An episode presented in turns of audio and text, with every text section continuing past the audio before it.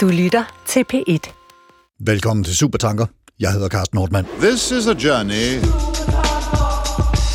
A journey which along the way will bring to you new color, new dimension, new value. Please, uh, would you mind saying that again?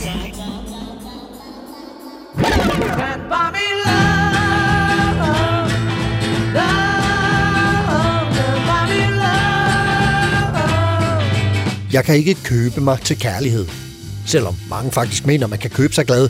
Men vi ved også, at har du penge, kan du få. Har du ingen, må du gå. Be ready for instant action. Prepared for anything and everything. Jeg har ikke hverken statistik eller noget, der tilnærmelsesvis ligner videnskabelig forskning om det, men jeg vil tro, at det emne, der er skrevet flest historier og sange om næst efter kærlighed, er penge. Dem der, vi bruger på at udveksle varer og ydelser. Dem, som nogle mennesker virkelig arbejder hårdt på at tjene. For nogens vedkommende stjæle rigtig mange af, hvorefter nogle af dem finder ud af, at det ikke gjorde dem lykkelige. At de ikke kunne købe kærlighed eller glæde med dem. Jo jo, måske en flygtig, forbigående glæde, lidt sjov, underholdning, og alligevel er penge en kilde til alskens kiv og splid. Og bekymring. Hvorfor tjener ham eller hende der mere end mig? Hvorfor har jeg ikke råd til den samme fede dims, som de andre har? Har jeg råd til mad? Men selv hvis du ophober Joachim von Anske pengebeholdninger, så kan du ikke tage det med dig på den yderste dag. Det er vist faktisk oprindeligt noget bibelstof, er det ikke? De er overalt, de penge. Jonas Jensen Damaratne, kanskjent Pol fra Københavns Universitet og forperson i foreningen Gode Penge. Velkommen til dig. Tusind tak skal du have. Allerførst vil du så ikke lige fortælle, hvad foreningen Gode Penge er? Jo, øhm, jamen egentlig er det jo en almennyttig forening, som vi stiftede for snart 10 år siden. Øh, og det foreningen egentlig gør, det er at øh, undervise i, hvad penge er, hvordan de virker, hvordan de skabes. Øhm, og så har vi et, et politisk sigte også, som er det der med, at vi vil gerne have vores pengesystem så retfærdigt, stabilt, gennemsigtigt, øh, demokratisk og bæredygtigt som muligt.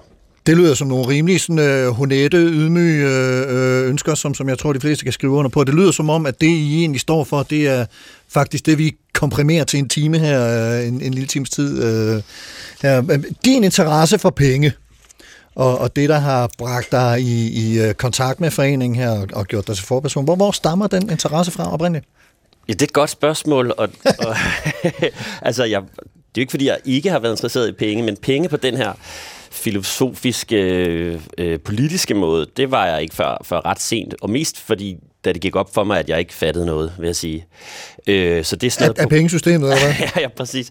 Ja. Øhm, altså, jeg kunne ikke få tingene til at hænge sammen, da jeg læste kandidat på statskundskab. Øhm, og så sad jeg midt i en øh, et speciale, jeg egentlig ikke var så glad for, og så, så var der en bog, der hedder Gode Penge, som jo også det foreningen bygger på, øh, som jeg læste og mødte op til nogle debatter omkring den, hvor det ligesom gik op for mig, hey, jeg ved ikke noget om det her, hvor pengene kommer fra, og hvem der skaber dem, og hvordan de fungerer.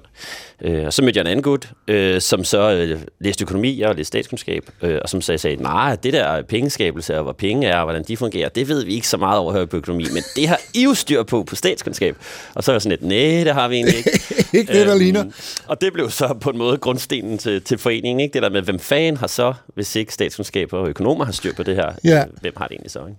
Og du har så fået det øh, her efterhånden, som tiden er gået, og du har beskæftiget dig med emnet, øh, og noget af det, som, som vi lige skal have dig til øh, at, at udlægge sådan til en begyndelse, det er, at der er jo faktisk, man taler om forskellige typer af penge, forskellige slags penge.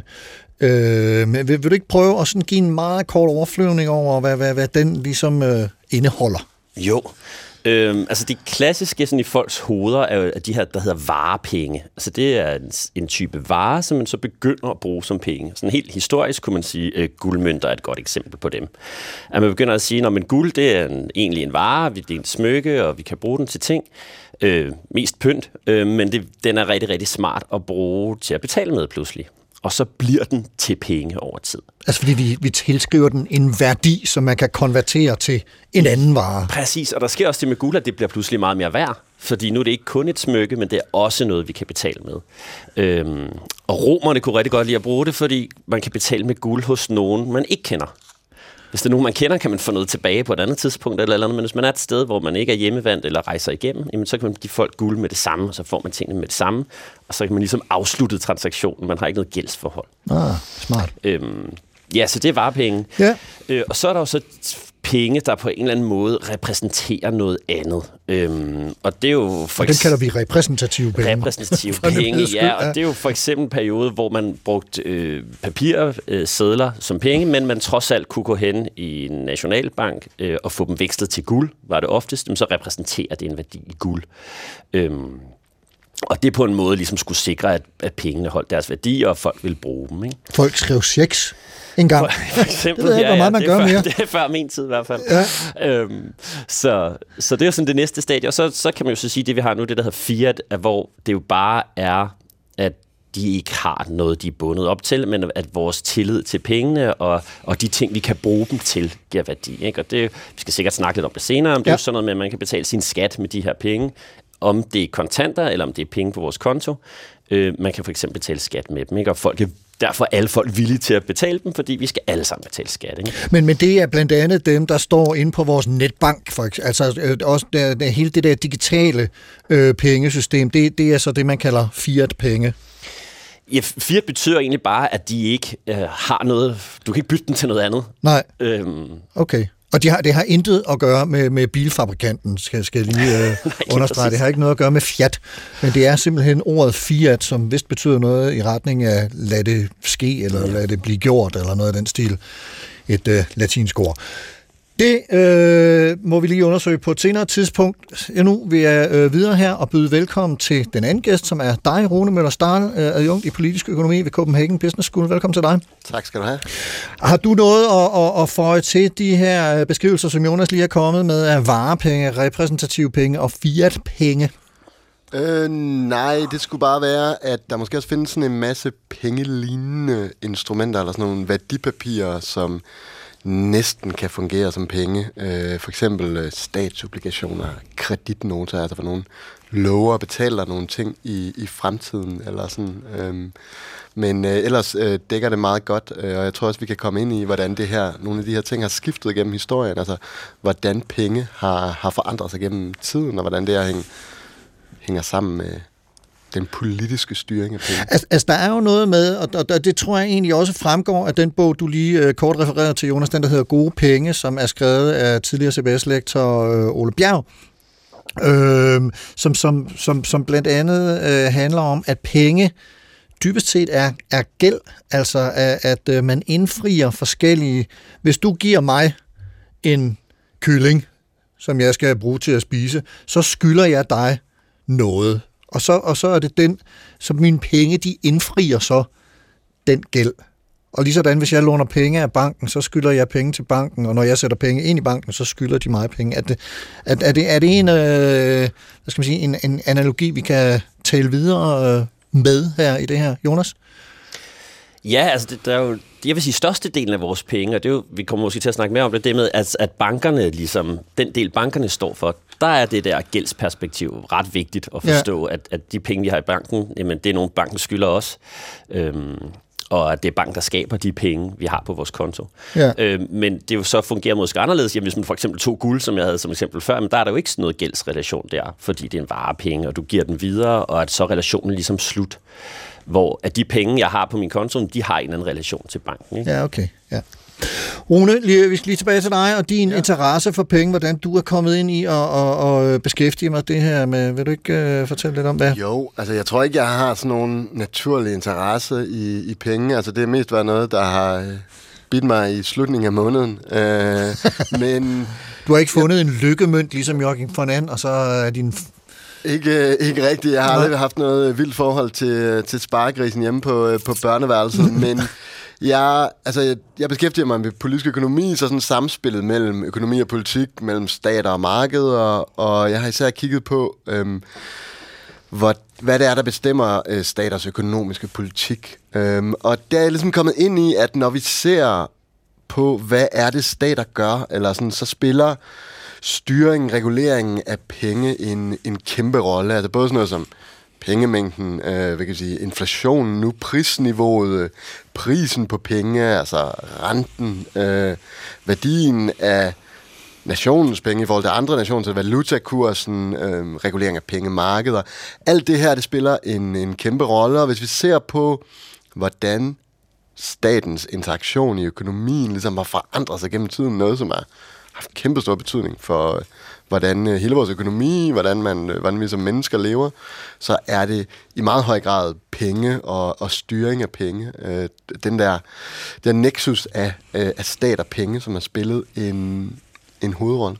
Og, og, og netop det der med, øh, at, at enormt mange af os jo rent faktisk lever øh, efter nogle forskellige øh, økonomiske parametre i forhold til, hvor mange penge vi har, og hvor mange penge vi er villige til at bruge på det ene og det andet. Jeg kan huske, at jeg havde en, en, øh, en historielærer i gymnasiet, som, som på et tidspunkt sagde, at når der var folketingsvalg, så stemte folk, øh, ja, efter deres politiske overbevisning, men den var i vid udstrækning styret af deres pengepunkt det selvfølgelig sådan et lidt øh, sortsynet øh, udsagn, men, men, men øh, en eller anden form for, for, for mening giver det vel, eller, eller hvad, Rune, politisk økonomi? Hvad øhm, jo, det tror jeg sådan set, men jeg tror i virkeligheden, når man sådan snakker om det der, så er det ikke, så tænker man ofte som penge, som noget, der ligesom står, øhm, står ind for varer, eller tiden, du bruger på arbejde, eller sådan noget, men og der forsvinder penge nærmest helt. Jeg tror, at rigtig mange øh, af øh, de måder, som vi sådan til daglig tænker, og i virkeligheden også øh, store del af den måde, øh, man analyserer økonomien på, der forsvinder penge lidt. Øh, men penge er også en, en ting i sig selv, øh, og hvordan det er, man, øh, man går til de der penge, hvordan det er, man styrer dem, øh, har faktisk en, øh, en ret stor, stor rolle. Altså, vi kan sige, penge er jo, igen, det er både betalingsmiddel, det er den måde, de fleste af os går til det i dagligdagen, når vi er nede i supermarkedet. Det er en måleenhed, hvor vi siger, okay, hvad er, øh, hvad er ting værd i forhold til hinanden? Altså vi kan sige, hvor mange øh, timers arbejde skal man lægge for at købe en bil? Øh, hvor meget korn er øh, svaret til øh, øhm, en gris eller, eller lignende? Og så er der også sådan en, øh, en, et lager for, for værdi. Altså hvis man skal overføre øh, værdien fra... Øh, et år til et andet, fra en generation til en anden, så er det i meget høj grad øh, via, øh, via penge, at, øh, at det foregår. Men, men altså, der er jo sket det her, det kan man jo muligvis allerede fornemme på, på, på måden, vi har talt om det, at, at, at det her med, at, at vi øh, på et tidspunkt øh, hægtede penges værdi op på, på guldbarer, øh, eller, eller folk havde øh, nogle værdigenstande, øh, og, og for nogen var det pengesedler syet ind i madrassen, eller stablet op i banken, eller et eller andet. Altså, p- penge har jo ligesom fået en anden karakter inden for de seneste 50-100 år. Altså, hvor, hvor, hvor kommer pengene fra. Titlen på, på, på det program, vi laver i dag, det, det hedder, hvor, hvor kommer pengene fra? Altså, har, har du et bud på det, øh, Rune? Fordi der er vel øh, kun så, så meget guld i, til stede i verden. Ja, det, det er lidt det, der er problemet. Og øh, de fleste, der er det, det klassisk, øh, en klassisk artikel, der hedder The Big Problem of Small Change. Det vil sige, de fleste af os har ikke lige øh, noget guld liggende, øh, som man kan bruge. Så man har i, øh, især som øh, sådan det moderne kapitalistiske markedsøkonomi udviklet sig, har haft brug for flere penge. Øh, så der var sgu mere smøring i økonomien, mere udveksling. Øh, det gjorde, at man ligesom gik fra bruge guld til penge til øh, det, man kalder en guldstandard, altså hvor øh, vi havde kroner, pund, dollars, frank, men de var bundet til guld. Så vi havde en slags, øh, de kunne alle sammen veksles, der stod på pengene. Du kunne gå ned i Nationalbanken og få øh, et vist øh, antal gram guld. Så det gjorde, at hele verden var ligesom bundet i en et form for et stort fastkurspolitik. Øh, alle penge var det samme værd i forhold til hinanden og kunne principielt set flyttes rundt. Det var vildt godt for de folk, der havde mange penge. Øh, finansfolk, banker øh, og lignende. Men det satte også nogle, øh, nogle klare begrænsninger, for det gjorde, at man... Øh, prisen på penge, det vil sige øh, renten, man skulle betale, kunne være, kunne være meget høj for, øh, for almindelige øh, mennesker. Dem, der var afhængige af at optage kredit og optage gæld. Hvis du for eksempel er landmand, så øh, sår du om foråret, øh, det bruger du nogle penge på, så går du og venter, øh, og så høster du om efteråret. I den mellemliggende periode skal du bruge nogle, øh, skal bruge nogle penge. Øh, og det har gjort... Til at leve for. til at leve for. Ja. Øh, hvad kan jeg sige? Det er jo det, vi skal alle sammen i en markedsøkonomi. Øhm, og det gjorde, faktisk, altså det gjorde, at guldstandarden var ret, øhm, altså blev, blev kontroversiel øh, for, for, en masse, øh, for en masse mennesker, øh, dem der ikke havde så mange penge. Men det, der i virkeligheden tog livet af den, var øhm, Første Verdenskrig. Lige Okay. pludselig, så øh, skulle der produceres en masse krudt og kanoner. Øhm, det skulle staterne gøre for at slås med hinanden. Lige pludselig så betød den der sådan faste styring af pengene, at det var knyttet til guld. Det betød ikke så meget. Man kunne øh, hive nogle penge ind i skatter. Det var ikke helt nok. Så lå man sædelpressen køre. Så blev det der bånd brudt for første gang. Øhm, så prøvede man ligesom at, i mellemkrigstiden at regulere det. Det gik øh, mildt sagt ikke særlig godt. Der var blandt andet et børskrak i USA. Børskrak i USA, den store ja. depression. Ja. Ja. Man havde det, der hed deflation, altså priserne, øh, hvad hedder det, øh, i stedet for at priserne stiger, som de gør nu, så falder de. Det gør det lige pludselig svært at betale sin gæld af, hvis du lånte, øh, hvad hedder det, penge i går, og øh, penge lige pludselig er... Øh, er mere værd, så øh, er det svært at betale det tilbage. Du skal ligesom arbejde længere og den slags tid. Det skabte en hel masse problemer. Øh, det var først efter 2. verdenskrig i virkeligheden, man fik styr på det igen. Der lavede man det såkaldte Bretton Woods-system, som ligesom var sådan et, et valutasystem, et globalt valutasystem, som svarede lidt til sådan en, øhm, en reguleret kapitalisme. Der var også her, hvor vi opbyggede velfærdsstaten, hvor vi fik fagforeninger, øh, de glade 60'ere, øh, det her. Og derfor havde man ligesom sådan et fleksibel øhm, system af, af valuta. Det, var, det hele var bundet til dollaren. USA var ligesom det store øh, dyr øh, på det her tidspunkt, det store dyr på savannen. Øh, dollaren var, kunne veksles til guld. Øh, De havde Fort Knox. Ja, de andre do, øh, valutaer, danske kroner, frank, hvad det ellers var, kunne veksles til dollars, og så var der ligesom sådan... Men man kunne politisk forhandle, hvis der var et land, der kom i problemer, så var det ikke ligesom guldstandarden, hvor det bare var, øh, hvad hedder det, hård betaling med kasse 1, så kunne man tilpasse lidt. Øhm, og det kørte meget godt en, en periode, så øh, røg USA ind i øh, nogle problemer med betalingsbalance og den slags ting. Øh, det var især Vietnamkrigen, der blev, øh, der blev meget dyr i, øh, i løbet af 60'erne. Øh, derfor valgte Nixon i 71 at tage dollaren af guld, altså stoppe den her øh, omveksling. Lige pludselig så røg ankeren i hele, hele det globale valutasystem, øhm, og det hele begyndte at flyde. Så var det den der, øh, de der fiat-valutaer, som vi, vi snakkede om. Der var ligesom ikke noget bagved. Man, man kalder det simpelthen The Nixon Shock, hvis ikke jeg husker meget galt. Øh, det er gør man, ja. ja. Øh, fordi det var ligesom sådan, for første gang var, havde du ikke altså et globalt system, hvor altså, der ikke er et eller andet, det er ikke bundet til et eller andet. Øhm, og det her folk synes var, var lidt mærkeligt. Ja. Det er, øh, hvad hedder det? Øhm, men i virkeligheden er det ikke... Det er måske ikke i virkeligheden så forskelligt øh, fra, fra, hvad vi har set tidligere. Altså, det, det, det som det her valutasystem baserer sig på, dollaren er stadigvæk det dominerende, den globale reservevaluta, det er statens magt. Øh, tilliden til, til staten, og det er stadigvæk øh, dollaren, selvom dollaren ikke længere er bundet til guld, ikke principielt set er bundet til noget i den virkelige verden, så har du den amerikanske stat, det amerikanske militær, den amerikanske centralbank, Federal Reserve, som kommer til at printe så mange penge, der er brug for, for at betale øh, regningerne. Så på den måde er det... Øh, det er tilliden til staten. Det er den politiske øh, sammenhængskraft, det både på national plan med Nationalbanken og kronen herhjemme, og på det globale plan, hvor det grundlæggende er USA. Så længe dollaren er den her reservevaluta, som du kan købe alting i, så er det det. Øhm, Men, men du får jo nævnt øh, et, et, et nøgleord, som vi kommer til at, at folde øh, lidt mere ud her lige om et øjeblik, nemlig tillid. Ja. Og man kan sige, det var jo blandt andet noget af det, der gik fuldstændig fløjten, da tilliden til, til øh, boligmarkedet øh, gik totalt rabundus i øh, 2007 og 2008, og vi fik øh, krisen. Men, men før vi når dertil, så skal vi lige høre sådan lidt om det grundlæggende af pengenes filosofi.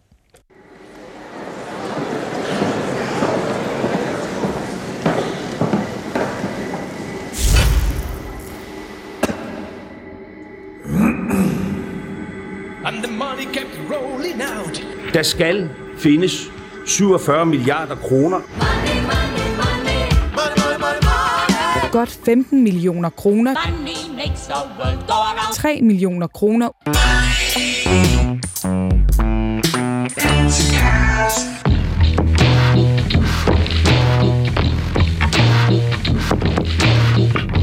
Filosofi om penge har i filosofihistorien fået overraskende lidt opmærksomhed.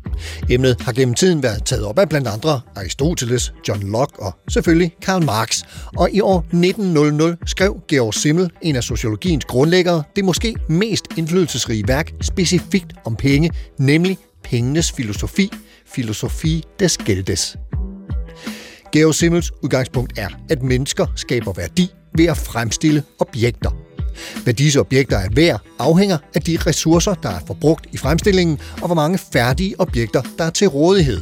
Arven fra Marx træder frem her. I en bytteøkonomi vil forskellige udvekslinger af objekter og ressourcer være uafhængige af hinanden i den forstand, at korn kan byttes til en gris den ene dag, og grisen kan byttes til tekstil den næste dag. Vel at mærke, uden at værdien af kornet og tekstilet behøver at have nogen som helst relation til hinanden. Med indførelsen af penge som en universel værdiansættelse og mellemled vil alting kunne omregnes til monetær værdi, og dermed har alle objekter, alle varer, om man vil, pludselig noget med hinanden at gøre.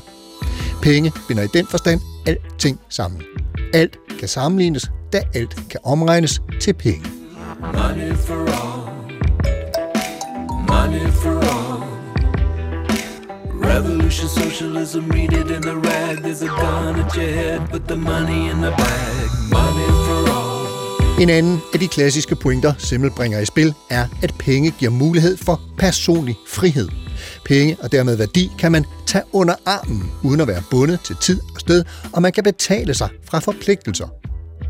For at tage et eksempel, skåret ud i pap. Med mellemkomsten af penge er herremanden ikke forpligtet til at stille landbrugsjord til rådighed for festebunden imod at få del i høsten. Nej, arbejdsgiveren kan ansætte en medarbejder og betale løn i form af penge. Festebunden behøver således ikke nødvendigvis at dyrke jord, og herremanden kan skaffe korn andre steder end fra sine egne marker. Den opnåede frihed og fleksibilitet, pengesystemet faciliterer, betyder altså, at den enkelte i højere grad kan søge sine egne interesser, og i den forstand skaber pengesystemet et individualistisk samfund.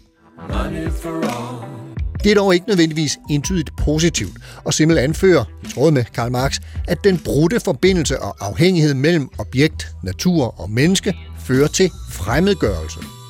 I Simmels sociologiske fortolkning af fremmedgørelse betyder det for eksempel, at mennesker kan blive ensomme midt i storbyen, eller være ulykkelige trods succes og rigdom, fordi menneskets nærmeste omverden ikke er nødvendig for at skabe sig et liv og en identitet.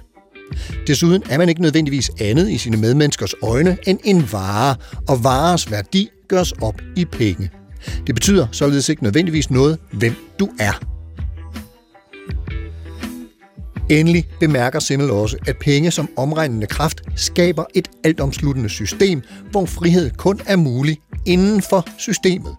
Du har kun de muligheder, penge giver, så længe du respekterer præmissen for penges funktion.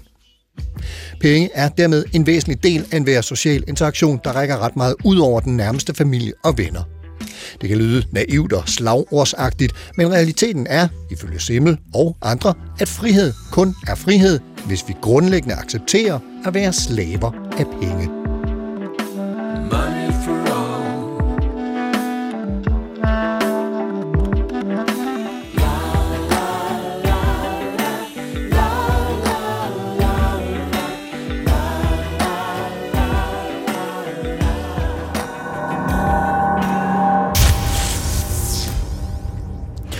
Ja, ordene frihed og slave i øh, samme sætning her til sidst, øh, Jonas og Rune. Der er jo rigtig mange opfattelser af, hvad penge er, og hvad de kan hjælpe os med. Frihed er en af dem. Mulighed, relation og system, sikkerhed. Lad os, lad os prøve at se på nogle af de ting, vi kan opnå, hvis vi har penge.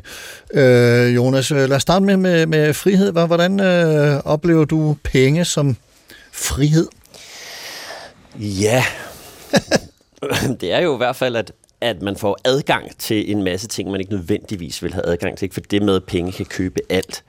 Øhm, men, men jeg vil godt lægge det sådan i det forlængelse af nogle af de øh, ting, som, som Rune siger, det der med, at, at hvis vi tidligere i historien har været låst i vores system, at nu øh, i vores pengesystem, det der med, at, at vi har fået adgang til penge, alle mennesker. Altså, hvis vi går 100 år tilbage, fandtes der mennesker, der aldrig fik penge i hænderne. Øh, og det giver jo den frihed, som penge kan købe. Ikke? At der har været folk, der har bare levet for kost og logi, og nærmest et helt liv som kal på en eller anden gård. Øh, Altså som handlede med naturalier i et eller andet omfang. Ja, ja, du fik mad, Ja. og du skulle gøre det her arbejde, og du fik et sted at bo, og det gjorde du bare, og det var aftalen. Ikke? Og så kunne der være en lille smule penge, eller man opbyggede en eller anden adgang til at få noget jord, eller hvad, hvad det nu kunne være. Ikke? Men vi skal ikke længere tilbage end 100 år før, før øh, det er... Jeg kan i hvert fald huske noget fra mine øh, oldeforældre, som, øh, som havde Okay. okay. en gård, og det er der ikke, at man, man tog en i lærer, en 14-årig eller et eller andet, og så kom de, og det var kost og logi de første par år, for de var jo ikke så produktive, øh, en 14-årig, eller hvad det nu kan være, Nå, og så nå. de første år, der var det bare, når du har jo hjulpet den familie, den her 14-årige kommer fra, øhm, som jo så ikke har udgifter til at have, have en kørende. Ikke? Men der var aldrig penge i, i hånden på vedkommende. Nej, nej, Rune? ikke i den sammenhæng. Hvad siger Ja, du, det Rune? er jo, øh, altså, penge viser jo ligesom, at du er integreret i en markedsøkonomi. Nogle andre, der er rykket fra en, øh, hvad kan jeg sige, ikke pengeøkonomi til en pengeøkonomi, er, at da kvinderne rykkede ind på arbejdsmarkedet. Fordi det var ellers noget, der foregik, øh, hvad kan jeg sige, den, øh, deres arbejde, altså kvinder arbejdede også, øh, før de kom ind på, på arbejdsmarkedet, men de arbejdede derhjemme med at vaske tøj og sådan. Ja. Og det foregår ikke via, øh, altså vi kan sige, det er ikke medieret på samme måde som på et arbejdsmarked, hvor det er, du sælger en, en vare, som er den arbejdskraft, og du får, øh, hvad kan vi sige, penge for det, som du så kan omsætte til, til en anden vare. Og det er jo rigtigt, penge er frihed eller udfoldelsesmuligheder, på den måde, at man kan se penge på en eller anden måde som sådan en fordring på samfundets produktion, øh, værdi eller sådan. Altså når du har penge, så har du øh, mulighed for at tilegne dig en vis del af, øh, af den produktion, af den produktive aktivitet, der foregår i samfundet. Det kan både være i form af en, en vare, du kan gå ned i supermarkedet og øh, købe noget rugbrød, øh, eller det kan være andre menneskers tid. Altså det kan være sådan en simpel forstand. Jeg skal snart til frisøren, så går jeg ned og køber en, en halv time af, af frisørens tid, nogle af en serviceydelser. Det kan også være, at du kan, du er rigtig rig, så kan du øh, hyre øh, en, øh, en stuepige, eller en, eller en kok, eller, øh, eller hvad, det ellers, øh, hvad det ellers er. Så det har ligesom nogle udfoldelsesmuligheder øh, via, øh, via de her penge, som jo er en, altså vi kan sige, giver dig øh, kontrol over andre folks varer, eller andre folks, øh, andre folks tid. Så men, men i forhold til frihed og, og, og slaveri, og jeg ved godt, det er nogle meget sådan øh, bombastiske og kategoriske termer at bringe ind i, i samtalen, men, men, men når, vi, når vi taler om, om, om frihed og, og, og det faktum, at vi lever i et, et pengesystem i dag øh, i vid udstrækning, hvor vi er afhængige af at for eksempel at have en bankkonto.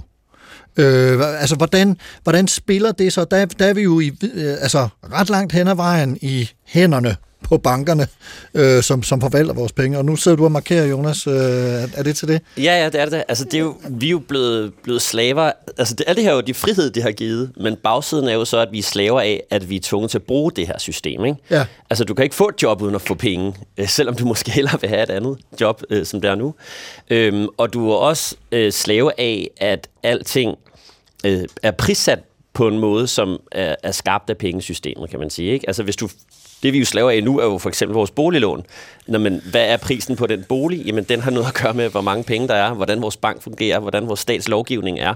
At systemet er med til at prissætte den her bolig. Mm. Øhm, og som kan, kan ændre forholdet mellem, når hvor mange arbejdstimer skal der til at købe en bolig. Men der skulle ikke ret mange arbejdstimer til for 60 år siden, og der skal mange arbejdstimer til nu. Ikke? Altså, min morfar sparede op til sit hus. Altså, det er jo helt hul i hovedet Altså nu, ikke? kontantbetaling. Ja, præcis. Ikke? Bare Ja. tre år knokler løs, så købte han sit hus. Ikke? I, Hold jeg ved ikke, hvad det var, 54 eller sådan noget. Ikke? Og det var sikkert også en usel rørende, og det var sikkert også på landet. Men bare det, at man kan det. Ikke? Jo. Øh, og der er vi jo nu slave af vores månedlige betalinger og vores renter, og at, at banken ligesom er en del af de fleste menneskers liv. Ikke? Øh, og selv hvis man ikke har et boliglån, jamen, så er der jo nogle andre, der ejer den lejlighed, du bor i, og har et lån i banken, og så bliver din husleje det højere. Ikke? Jo. Så vi er alle sammen en del af det system. Ikke? Og, og, og i det spil, der er det måske øh, her, det, det kan være relevant at, at, at, at pege på. Nu talte Rune lidt om, hvordan penge bliver styret, og, og, og du og jeg, Jonas, har øh, før udsendelsen her talt om, hvordan penge bliver skabt. Og det er skabt i anførselstegn, fordi det er jo lidt nogle sjove øh, tal, der bliver kastet lidt frem og tilbage, øh, digitale koder osv. osv. Men kan man du ikke give sådan øh, overflyvning af, hvor, hvor, altså, hvor de penge de kommer fra? Jo, præcis. Øhm, og, og der er det måske også interessant at dele det op i to. Ikke? Vi har jo to slags penge i Danmark. Det er der også mange, der bliver sådan lidt forvirret over, når jeg siger. Øhm, men vi har jo vores kontanter, som er dem, Nationalbanken skaber. Så længe og, det var, og står ja. for, ikke? Ja. Øh, som udgør cirka 5% af vores penge. 5 procent? Ja, cirka 5 procent af vores penge. Okay. Øhm, og, og de fungerer så nogenlunde intuitivt, når dem, det er jo staten, der bestemmer over Nationalbanken, og Nationalbanken skaber dem, og hvis Nationalbanken får et overskud, så ryger de i statskassen. Øh, og der, kommer, der er et overskud, fordi det er billigt at lave en 1000 kroner seddel. Ja, dem laver de så snart ikke mere. Ja. Øh, men det er billigere end 1000 kroner, ikke? Men langt, langt, langt størstedelen af de penge, vi bruger, øh, det er jo dem, der står på vores konto og laver digitale bet- betalinger. Men, men de der 5 procent, og det er måske også øh, meget sjovt lige at, at, at ret blikket mod det, det er 5 procent nu. I mm. 1992 var det 12 procent, har du fortalt mig, mm. og i 1975 var det 25 procent. Altså ja. mængden af kontanter og deres, hvad skal man sige, plads i vores økonomiske system er simpelthen svundet siden 1975 fra 25 procent til 5. Ja. Ja. Øh, og, den, og den store game changer i det er jo hele det her med overhovedet at have en netbank og et dankort.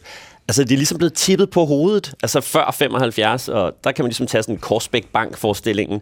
Jamen, hvis du skal købe noget i damernes magasin, jamen, så skal du over i Korsbæk Bank og hæve dine penge, ikke? Ja. Så får du dine 100 kroner og går over i damernes magasin og køber en kjole for 100 kroner, og så om aftenen går damernes magasin tilbage i Korsbæk Bank og sætter de 100 kroner ind, ikke? øhm, og så er der jo behov for mange kontanter, hvis man skal det, ikke?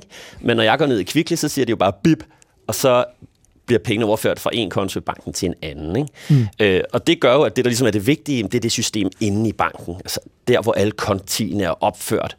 Øhm, og, og pengene i det system bliver skabt ved, at man tager et lån. Og det er også derfor noget, det vi snakker om tidligere, det med, at penge er, er, som hører sammen med gæld på en eller anden måde. Ja. For nye penge bliver skabt, når du tager et lån. Så det vil sige, hvis jeg går ind i banken og tager et lån, lad os sige 800.000 til en andelsbolig, jamen så taster bankassistenten simpelthen bare de penge ind på min konto. Altså det er bare Så laver de lige 800.000 de til laver dem, og hvis du går ind i Danmarks statistik dagen efter, jamen, så er det 800.000 øh, højere pengemængden, end den var dagen før. Ikke? Okay, det er jo vildt nok. Ja. Du markerer, Rune. Øh, ja, det er i virkeligheden for det her, sådan, hvad penge er. For penge er sådan noget, hvor det er sådan, jo mere du kigger på det, jo mere kompliceret øh, bliver det. Og jeg tror også, igen, de her ord, gæld og skyld og sådan noget, viser også, at der tit er en, øh, Øh, et moralsk element i det, og at de, ligesom de rigtige penge er, øh, er kontanterne. Øh, måske der er nogen, der mener, at det ikke er, øh, hvad hedder det, at det i virkeligheden er guld, der er det eneste rigtige, eller bitcoin, eller hvad det ellers er, øh, fordi det ikke er politisk styret. Men i virkeligheden er, altså vores økonomi, en kapitalistisk markedsøkonomi kan ikke køre uden, øh, uden kredit, uden gæld. Øh, igen, hvis du øh, skal ud og producere noget, så øh, er du nødt til at bygge en fabrik først.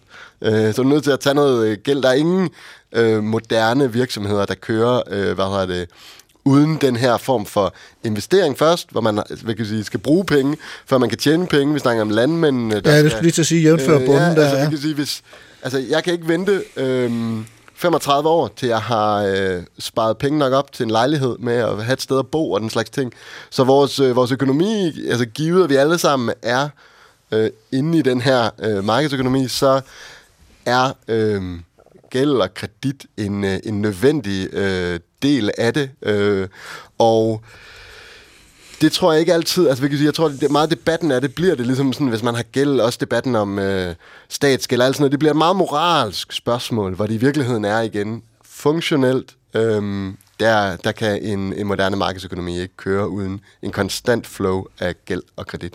Men, men, men jeg tror da, altså det her med, at det står bankerne frit for lige at lave 800.000 til dig, Jonas, hvis du skal ud og købe en andelslejlighed, og så øh, er der øh, en balance, som hedder, at nu har de lavet 800.000 til dig, som figurerer som et tal et eller andet sted, og så skylder du dem 800.000, som du henter ind ved at, at tjene nogle penge på at arbejde, eller hvad det nu måtte være, ikke? Øh, ja.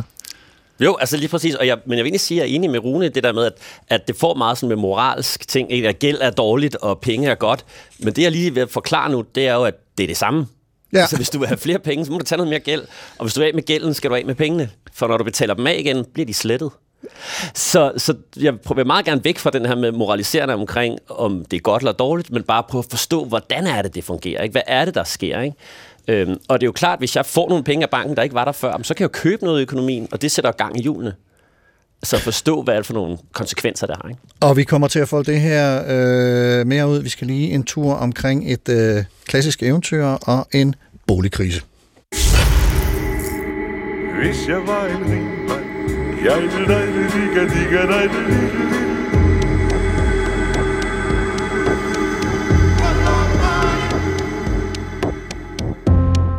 I 1837 udgav H.C. Andersen eventyret Kejserens nye klæder om en pyntesyg kejser, der en dag får besøg af et par bedragere, der udgiver sig for at være vævere.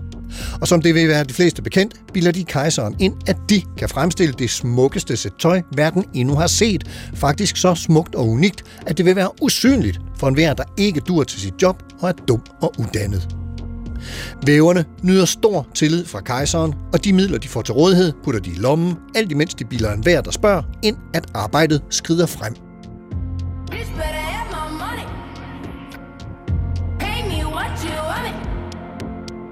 Kejseren er overbevist om vævernes evner, og ingen embedsmand eller minister tør bemærke, at væverne til synligheden ikke fremstiller tøj, men udelukkende varm luft.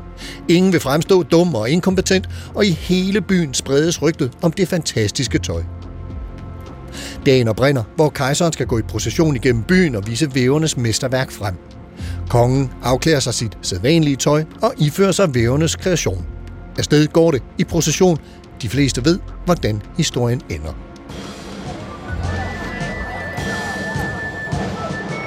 Men han har ikke noget på, sagde et lille barn. Herre Gud, hør den uskyldige røst, sagde faderen, og den ene viskede til den anden, hvad barnet sagde. Men han har jo ikke noget på, råbte til sidst hele folket. Det krøb i kejseren, til han syntes, de havde ret. Men han tænkte som så, nu må jeg holde processionen ud. Og kammerherrene gik og bar på slæbet, som der slet ikke var. Citat slut. Der er i tidens løb blevet lavet utallige analogier over handlingsforløbet i H.C. Andersens eventyr. En af dem kan drages til det amerikanske boligmarked, hvor de såkaldte subprime-lån vandt frem i starten af nullerne. Et subprime-lån blev kun undtagelsesvis givet til boligkøbere, som midlertidigt var under den normale standard, prime, for hvornår ens økonomi vurderes stærk nok til at kunne optage et huslån. Subprime-lånene var altså designet til at skulle omlægges til prime-lån relativt kort efter deres udstedelse. Og der blev givet en del af dem.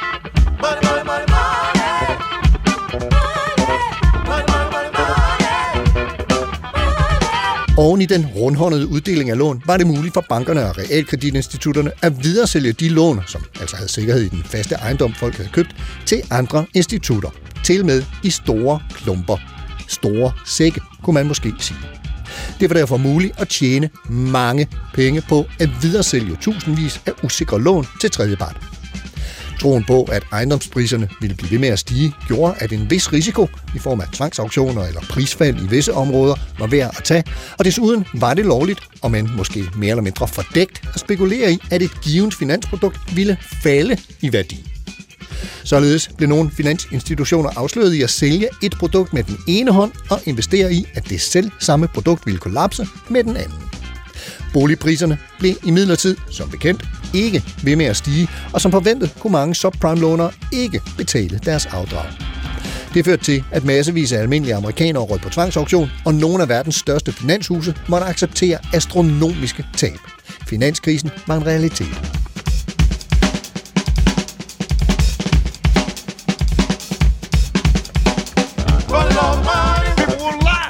cheat.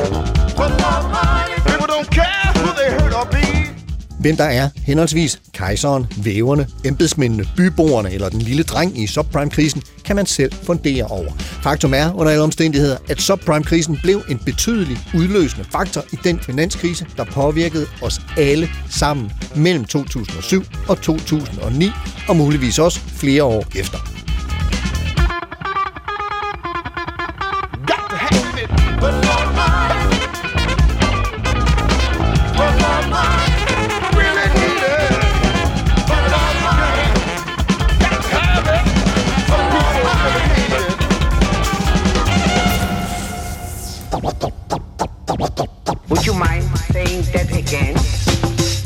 Det er et spørgsmål om tillid, præcis som det er i rigtig mange andre af livets forhold. Tillid til, at noget har den værdi, som nogen siger, det har. Det vil altså en diamant, en guldklump, et maleri, noget tøj, som nogen måske skrædder, måske har fremstillet. En sæk, som måske viser sig at indeholde, indeholde en kat, i stedet for det kød, man ikke lige fik ordentligt tjekket. Det udtryk findes i øvrigt med lidt forskellige dyr rundt om i verden.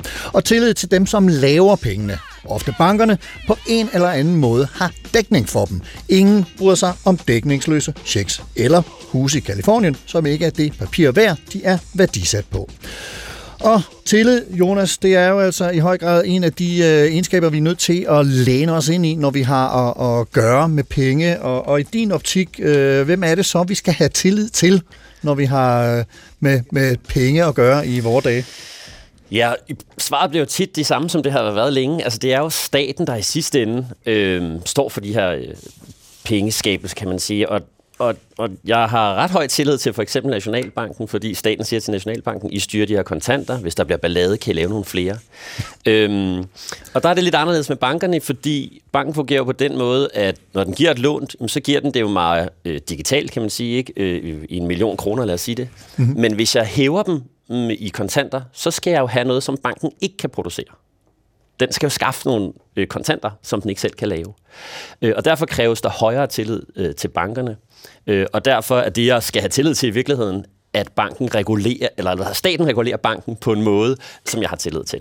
Altså at de penge faktisk er til rådighed i staten, for at banken kan udbetale dem til dig, hvis du gerne vil have dem udbetalt? Yeah, ja, og det, er det, sådan er det i hvert fald aldrig, kan man sige. Det, det sikrer staten ikke nødvendigvis. Men, men jeg skal have tillid til, at staten laver nogle regler for bankerne, som gør, at de agerer på en måde, at mine penge er tilgængelige. Ikke? At de ikke låner mere ud, end øh, at de kan hjælpe dig med at betale Kort det der sagt, hus. ja. Kort sagt, ja. Har, har, har du penge i banken, Rune? Øh, og, og, og hvis du har, hvad venter de så på at blive brugt til en gang? Eller måske en gang om måneden? Eller hvad det Jeg tror, det er, øh, jeg tror, det er lidt omvendt. Jeg skylder banken en masse penge på, øh, hvad hedder det, til øh, hus og bil og den slags ting, som, øh, som så mange andre, øh, andre gør. Altså, Men banken har tillid til dig så, til at du øh, nok skal få det betalt? Indtil videre, øh, i hvert fald. Øh, så det, det satser jeg på. Øhm, men den her... Når vi siger det her, sådan penge er konstrueret og sådan noget, det virker jo, øh, det kan være ikke sådan nærmest lidt magisk, men altså, det er vigtigt at huske, penge er jo ikke nødvendigvis mindre virkelige end alle mulige andre sociale konstruktioner end staten, som vi alle sammen er enige om, at øh, de har nogle love, som vi skal følge, eller bibliotekerne. Hvis folk holder op med at øh, aflevere bøgerne tilbage, så er der heller ikke noget, der hedder biblioteker. Øh, så på den måde, ja. penge er sådan set øh, på den måde altså en social institution, og i virkeligheden, når vi ser tilbage, en af de ret centrale, centrale øh, hvad hedder det, sociale øh, institutioner eller sådan noget. Det har altid været en, en central del af den måde, staten, øh, staten fungerer på, at staten ligesom regulerer øh, den nationale økonomi, sørger for, at der er nogle, øh, nogle regler, som folk, øh, som folk følger. Øh, og derfor, når vi ser øh, pengesystemer bryde sammen, altså sådan noget hyperinflation, som man for eksempel havde i... Øh, i Weimar-republiken i Tyskland, ja. øh, hvad hedder det, i mellemkrigstiden, øhm, så, er det, så hænger det for det meste sammen med, at staten bryder sammen. Øh, hvad hedder det, det er et tegn på en, øh, på en stor øhm, social, politisk, øhm, politisk krise. Øhm, og vi kan også se øhm, nu her i de sidste, altså perioden siden finanskrisen. Finanskrisen var i høj grad, når det var en, en lokal krise på det amerikanske boligmarked, hvor nogle banker tabte nogle penge. Når det virkelig blev den der globale finanskrise, var det fordi bankerne mistede tillid til hinanden, og hina, hvad kan vi sige, de enkelte bankers tillid til at øhm, ja, kunne øh, have sådan en betalingsevne. Øhm, og det gjorde lige pludselig, alle de her kreditflows, de, øh, de frøs til. Eller sådan. Og det, der grundlæggende fik det i gang, det var, at staten gik ind og smed nogle garantier ind. Så de siger, ligesom den her tillid, som ikke længere er til stede på, på de private pengemarkeder, går staten ind og, øhm, går staten ind og tager. Øhm, Jamen, så, så det hele det handler jo simpelthen i den grad, inklusiv øh, staten, som, som du trækker ind her, også, og bibliotekerne for den sags skyld, øh, om at vi har tillid til de aftaler, vi har lavet med hinanden om, at hvis jeg låner penge af dig, så betaler jeg dem tilbage, og hvis jeg låner en bog af dig, så skal jeg også nok levere den tilbage. Og når vi har nogle penge at handle for, så har de så er de funderet i en eller anden værdi. Øh, Jonas, du markerer. Ja, det, det jeg gerne vil sige er, at det, der sker på en eller anden måde et skred i det her, fordi øh, staten har en ret stram kontrol med Nationalbanken. Så hvis vi bruger Nationalbankens penge, mm, så har, har staten stor mulighed for at intervenere. Øh, og der er jo så set det skift, som du også sagde, ikke, med at vi har færre og færre nationalbankpenge, flere og flere bankpenge. Øh, så derfor er der sket et ryg fra, at hvis man skal prøve at styre de her penge, mm, så har staten tidligere brugt Nationalbanken, men det er mindre effektivt, fordi der er ikke så mange nationalbankpenge. Og det, der er blevet mere effektivt, det er, hvordan regulerer vi bankerne? Øh, og det er jo så Erhvervsministeriet og Finanstilsynet og øh, Basel-reguleringen i, i EU og sådan noget, ikke? Øh, som styrer, hvordan de her banker fungerer. Og det er ligesom det skred, som, som det er blevet endnu mere tydeligt efter finanskrisen med, når man, det er jo faktisk, hvad bankerne sidder og roder med, hvad for nogle betalingsflows, og om folk kan betale med deres penge overhovedet. Altså det, der sker til finanskrisen, er jo, at Danske Bank ringer op til staten og siger, hov, i morgen kan Vi er folk, på den. Vi er på den. I morgen kan folk ikke bruge vores penge, og så tænker staten, det er noget møg, fordi så kollapser det hele jo. Halvdelen af Ja. ja. danske penge står i Danske Bank, ikke? Øhm, vi er nødt til at, at lave nogle ændringer, eller øh, stille sikkerhed for nogle ting. Og sådan Men, og, og det var jo netop også noget af det, der blev diskuteret utrolig meget, øh, især i kølvandet på finanskrisen, at det var staterne, der gik ind ligesom og, og redde bankerne, da, da de pludselig øh, var, var ved at, at skride ja, af helvede til, for at sige det øh, som det er. Rune? Øh, ja, jeg tror det er, fordi jeg tror ikke, vi skal narre selv. Det er staten, der grundlæggende stadigvæk er garantien. Og på det globale plan, plan, især den amerikanske stat, fordi det alle folk gerne vil have, er dollars, som man kan betale med på de internationale markeder. Men jeg tror også, Jonas har ret i, at statens styring foregår i meget høj grad via finansmarkederne. Øhm, det er sådan, at siden, øh, hvis vi snakker om det her Nixon-chok, hvor penge ligesom lige pludselig ikke var bundet til noget, siden der har der været en masse øh, forsøg på at, at skabe den her, den her tillid. Altså i Danmark er det via fastkurspolitikken, først til D-marken, siden til euroen. Nede i euroen er det ved, at man har lavet den her uafhængige centralbank, som har et meget, meget strengt mandat. Politikerne må ikke blande sig i det. Det er ikke demokratisk reguleret, hvordan pengene er, men det er i stedet for via et regelsæt, som siger, at øh, prisstabiliteten, maks 2% inflation, er det eneste, man kan fokusere på. Så det er ligesom sådan et forsøg på at skabe den her, øh, den her tillid. Men ved siden af det, det var sådan, har været et projekt siden Nixon-chokket der, eller sådan. S- Ved siden af det, så er der ligesom på mange måder blevet skabt de her større og større, øh, og indtil 2008 mindre og mindre regulerede øh, pengemarkeder, finansmarkeder. Og det var det, der, øh, vil jeg sige, på mange måder, øh, hvor der kom et kæmpe skift i, øh, i 2008. Øh, og det, der er sket siden dengang, er, at i meget høj grad er, øh, er den her indirekte øh, styring øh, via, øh, igen via finansmarkederne. Altså først så øh, gik man ind og udstedte de der garantier, og så begyndte man at sætte renten ned. Øh, den røg ned til 0 i lang tid, hvis folk kan huske det. Ja, Øh, ovenikøbet under øh, en periode, ja. Ja, ja. Øh, skide godt, hvis man havde et øh, realkreditlån. Øh, men da det ligesom heller ikke, øh, hvad kan vi sige, kunne få nok penge i gang til at øh, få det her, de her kreditflows øh, og de her pengeflows i gang igen, så begyndte man at øh, gå ud direkte og opkøbe værdipapirer, det man kalder quantitative øh, easing. Øh, så igen, staten er, øh, er dybt, dybt involveret via de her... Øh, tit uafhængige centralbanker. Øh, centralbankerne har i virkeligheden været, siden 2008, den vigtigste del af staten. Øh, så i virkeligheden rigtig meget af vores øh, økonomiske politik, øh, altså hvad kan sige, om folk er arbejdsløse eller ej, øh, hvad dit øh, hus er værd, øh, det har i meget høj grad været bestemt ikke af øh, Obama eller øh, Donald Trump eller øh, Mette Frederiksen, men i stedet for af øh, de her ledere af centralbankerne, Lagarde, Powell, hvad de ellers hedder. Og, og, og i det spil, der er igen, øh, for nu at vende tilbage til det centrale begreb tillid, øh, vigtigt, at vi netop har tillid til nogle af de der statsledere om, at, øh, at det, der, der, der, der bliver sagt, rent faktisk øh, har en eller anden form for, for råd i virkeligheden.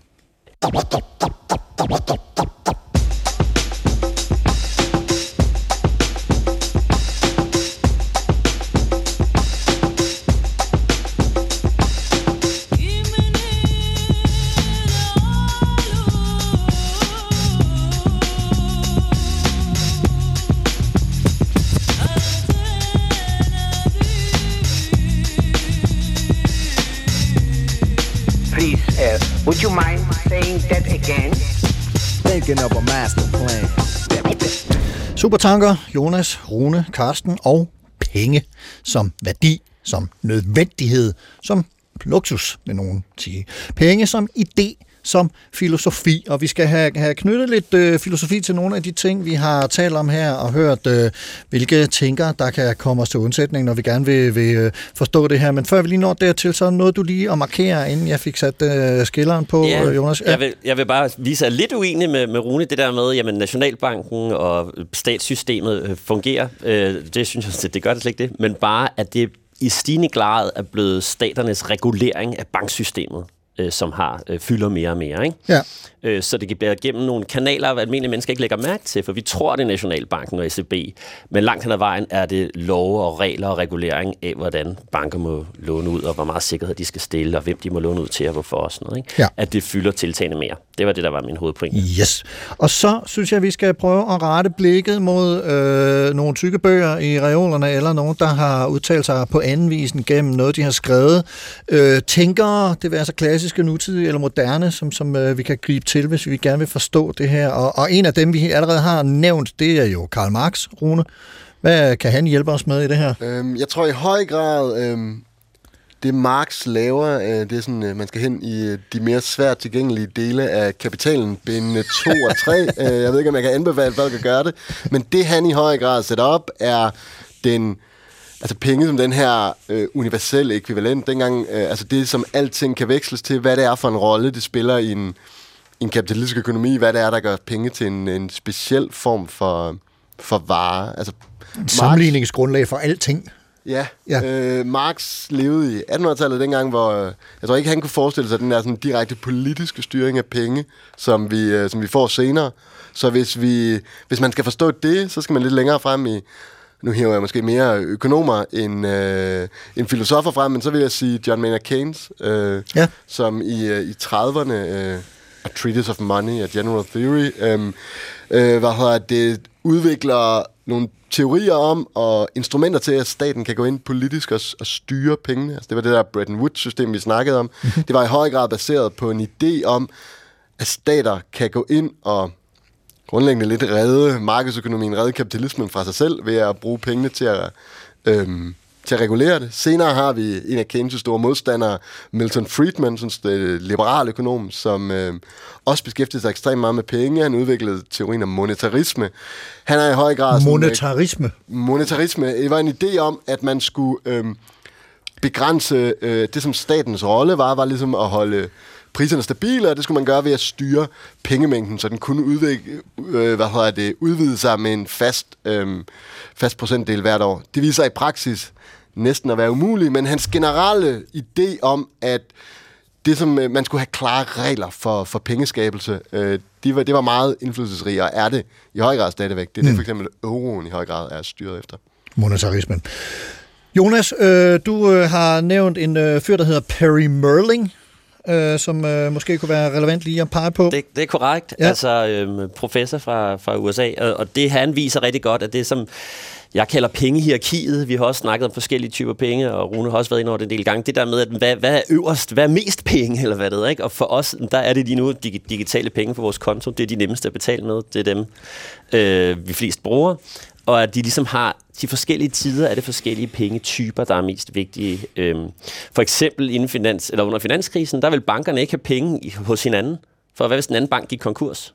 Der stolede de simpelthen ikke på hinanden. Nej, så er det men federe at have nogle statsobligationer for eksempel. Men så rykker Ah, de op i ja. pyramiden, og så rykker pengene ned. Men at forstå det her penge som et flydende kontinuum, at hvad er mest penge, og hvad er mindst penge, og at ting at forskellige pengetyper bevæger sig på det her kontinuum. Mm. Øh, Det synes jeg, Perry Merling viser meget flot, øh, og at, og at det er en historisk udvikling, og staten intervenerer i det, og at at der ligesom sker nogle ting der. Så hvis man skal forstå pengesystemet, så vil jeg læse Perry Merling. Øh, og det er ikke helt nemt. Okay. Men øh, det er interessant. Men, og, og en anden, og fordi vi lige har øh, halvanden minuts tid til det, så, så, så har du også peget på en tysker, en øh, sociolog, der hedder Josef Huber. Ja, øh, og, og grunden til, at jeg har ham med, det er, fordi han snakker mere om det der med, øh, altså hvor Perry Merling snakker om, øh, what is, hvordan er vores pengesystem, og der snakker Josef Huber rigtig meget om, what ought to be, hvordan burde tingene være, hvad burde et pengesystem kunne. Øh, og det er jo sådan noget med, at det skal være retfærdigt, og folk skal have tillid til det, øh, og det skal være gennemsigtigt, hvordan fun- det fungerer. Øh, det synes jeg for eksempel ikke, vores system er lige nu. Det er ikke særlig gennemsigtigt. Der er meget få, der ved, hvordan det fungerer.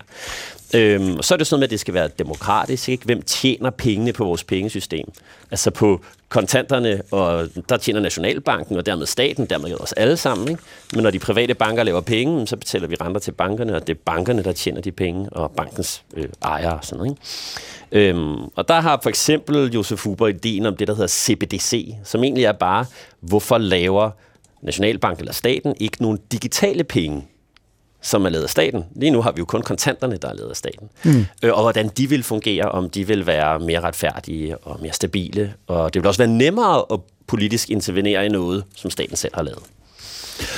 Og det var simpelthen så langt, som vi nåede på, på øh, supertanker togtet ind af, øh, i dag ind i øh, ja, Joachim Fernands øh, pengetank måske, eller den digitale version af, af øh, samme. Jonas øh, Jensen, Damaratme, Kants Kjentpol fra Københavns Universitet og forperson i Foreningen Gode Penge. Tusind tak, fordi du kom og, og fortalte om øh, dit syn på og din viden øh, om, om, om det her med pengene. Selv tak. Og Rune øh, Møller Stahl, øh, er ung i politisk økonomi ved Copenhagen Business School. Tusind tak også, fordi du kom og medvirkede og delagtiggjorde os i nogle af de ting, du ved om sagerne her. Det var en fornøjelse.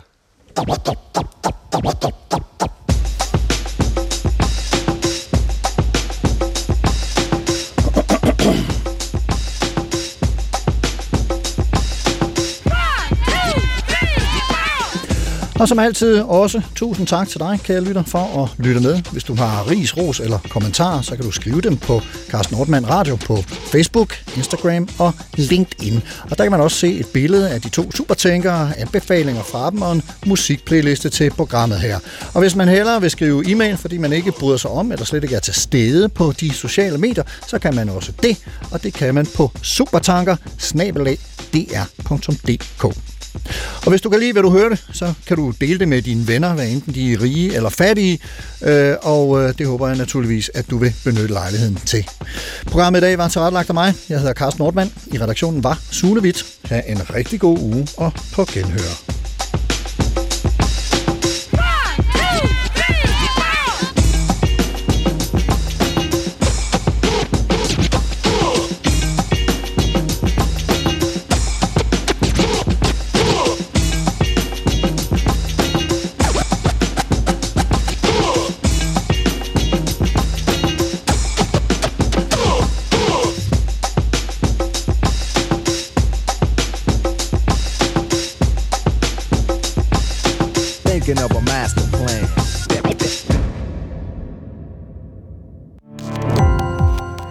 Gå på opdagelse i alle DR's podcast og radioprogrammer. I appen DR Lyd.